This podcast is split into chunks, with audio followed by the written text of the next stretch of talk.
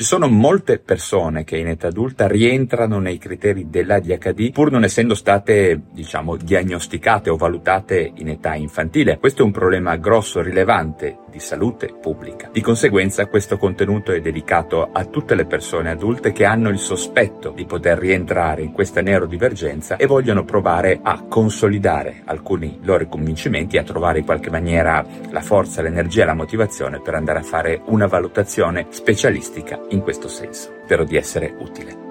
Il disturbo da deficit di attenzione con iperattività, che solitamente si abbrevia in ADHD, è una condizione neuroevolutiva caratterizzata da sintomi di disattenzione, iperattività e impulsività. Identificare precocemente l'ADHD può essere cruciale per la gestione efficace di questa stessa condizione nel caso che si disadatti. Non è infrequente che le persone che presentano caratteristiche di ADHD ricevano spesso diagnosi sbagliate e che spesso quindi ricevono anche trattamenti sbagliati in corrispondenza di un loro disadattamento dall'ambiente. Negli ultimi anni molte ricerche hanno confermato ed evidenziato segnali chiave che possono aiutare le persone a riconoscere di appartenere all'ambito dell'ADHD. Ovviamente questi segnali non sono né gli unici e per alcune persone non rappresentano neppure i sintomi più importanti, ma potrebbero essere comunque un buon basamento su cui iniziare a capire qualcosa qualcosa di più di noi stessi. Allo stesso modo questo contenuto breve e pratico dovrebbe avere l'unico scopo di spingere chi ha il dubbio di poter rientrare in quest'area specifica delle neurodiversità ad entrare poi in contatto con uno specialista certificato o meglio con una equip esperta per valutare l'effettiva presenza di ADHD e le possibili conseguenze di salute di questa eventualità. Ok? Niente autodiagnosi quindi ma consapevolezza da incanalare e utilizzare in maniera intelligente. Ma andiamo adesso ad esaminare tre di questi possibili segnali di ADHD. Primo segnale possibile, difficoltà di concentrazione. Uno dei segnali più evidenti dell'ADHD è una marcata difficoltà nel mantenere la concentrazione su alcuni compiti che richiedono un impegno sostenuto. Questo segnale deriva direttamente da un'attenzione scarsamente direzionabile e mantenibile nel tempo. Secondo un lavoro molto interessante di Alon Avisar del 2023, che è sostanzialmente un riassunto di molte consapevolezze consapevolezze che ormai abbiamo in ambito clinico, gli individui con ADHD spesso mostrano una persistente incapacità a concentrarsi, specialmente in situazioni che richiedono un'attenzione costante o sono percepite come noiose o ripetitive. In realtà anche compiti più interessanti come lo studio, lo studio di qualcosa che ci piace o attività lavorative possono soffrire di questo problema nei loro inevitabili aspetti ripetitivi, perché questa è la vita, spesso aspetti ripetitivi ci sono anche in situazioni ingaggianti e interessanti a cui ci si può appassionare. Alle volte la mancanza di fermezza rispetto a riuscire a mantenersi in focus su di un compito viene scambiata per mancanza di motivazione specifica e questo è un equivoco che vale la pena affrontare, quindi tenetelo a mente. Secondo segnale,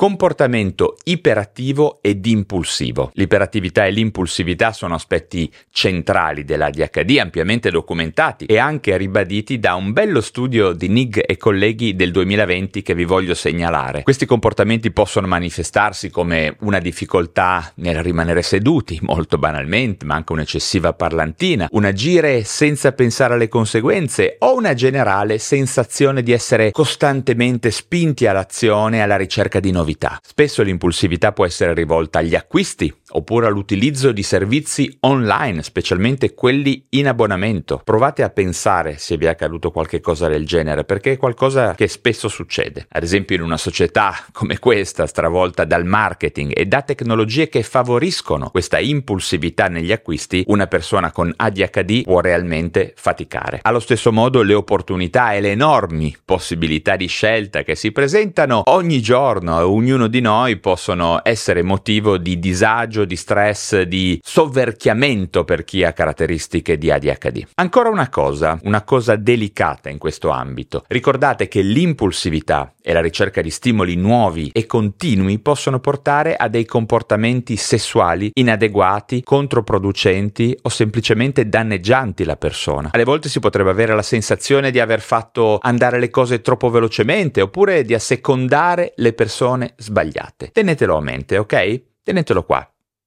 Terzo segnale problematiche nell'organizzazione, nella gestione del tempo. Le persone con ADHD spesso incontrano sfide nell'organizzazione delle attività quotidiane. Uno studio di Köfler e colleghi del 2018 ha evidenziato bene come la DHD possa portare a una carente gestione del tempo e difficoltà nell'organizzare compiti in maniera efficiente. Questo può tradursi purtroppo in ritardi cronici, mancanza di rispetto delle scadenze e difficoltà nel portare a termine i compiti, anche quelli importanti, anche quelli a cui una persona tiene realmente. E in questo senso la procrastinazione, un fenomeno molto spesso presente nell'ADHD, deve essere considerato considerata a tutti gli effetti un sintomo. Procrastinazione, questo termine che ormai si sente spesso in giro e francamente troppo spesso si attribuisce alla procrastinazione una valenza morale, ovvero la si tende a far identificare con la pigrizia o l'indolenza. In realtà ricordiamoci che l'ADHD è un disturbo diffuso, probabilmente più diffuso di quanto non immaginiamo e che alle volte la procrastinazione potrebbe essere un vero e proprio sintomo di disagio ok? Non sempre, certamente, ma alle volte assolutamente sì. Bene, tiriamo un pochino assieme le somme di questo discorso e cerchiamo di restare pratici, sempre molto pratici per far buon uso di queste informazioni. Riconoscere questi segnali è fondamentale per la diagnosi precoce e l'intervento tempestivo nell'ADHD, ma ovviamente lo spettro dell'ADHD è vasto e complesso e spesso non è di così facile riconoscimento. Nel dubbio fatevi sempre aiutare, nel dubbio confrontatevi con un professionista. Ricordatevi che è molto importante partire dal presupposto che questi tre segnali di cui vi ho appena parlato dovrebbero avere delle conseguenze rilevanti sul vostro benessere fisico e mentale e non essere semplicemente delle caratteristiche generali del vostro comportamento. Come si dice in termini tecnici, dovrebbero avere conseguenze cliniche significative in termini di peggioramento del vostro funzionamento generale nello studio, nel lavoro e nelle relazioni. È importante, molto importante quindi quindi ribadire che la presenza di questi sintomi non implica automaticamente una diagnosi di ADHD, poiché possono essere presenti anche ad esempio in altre condizioni psichiatriche, come ad esempio alcune fasi del disturbo bipolare, in alcuni disturbi di personalità, nell'abuso di alcune sostanze o addirittura in alcune condizioni mediche generali di natura ormonale e altro. Pertanto è essenziale consultare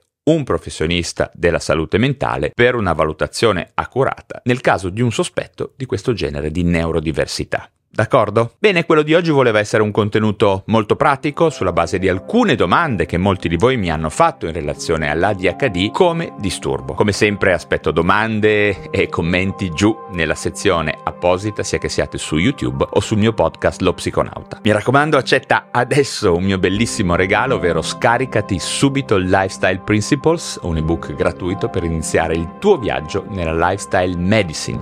Trovi il link giù in descrizione. Come sempre, se ti sono stato utile sostieni il canale con un like se ti interessano la lifestyle medicine o, come in questo caso, le neuroscienze, iscriviti alla piattaforma digitale da dove mi stai ascoltando e se sei un vero fanatico di tutti questi temi, mi raccomando, abbonati al canale YouTube per darmi un supporto diretto e per accedere a centinaia di video premium per soli abbonati. Un vero tesoretto di informazioni e di conoscenza. Ricordati che tutto questo lavoro di divulgazione che sto facendo è dedicato alla salute psicofisica, alla prevenzione ed alla longevità. E come sempre non vedo l'ora di continuare questo viaggio assieme a te.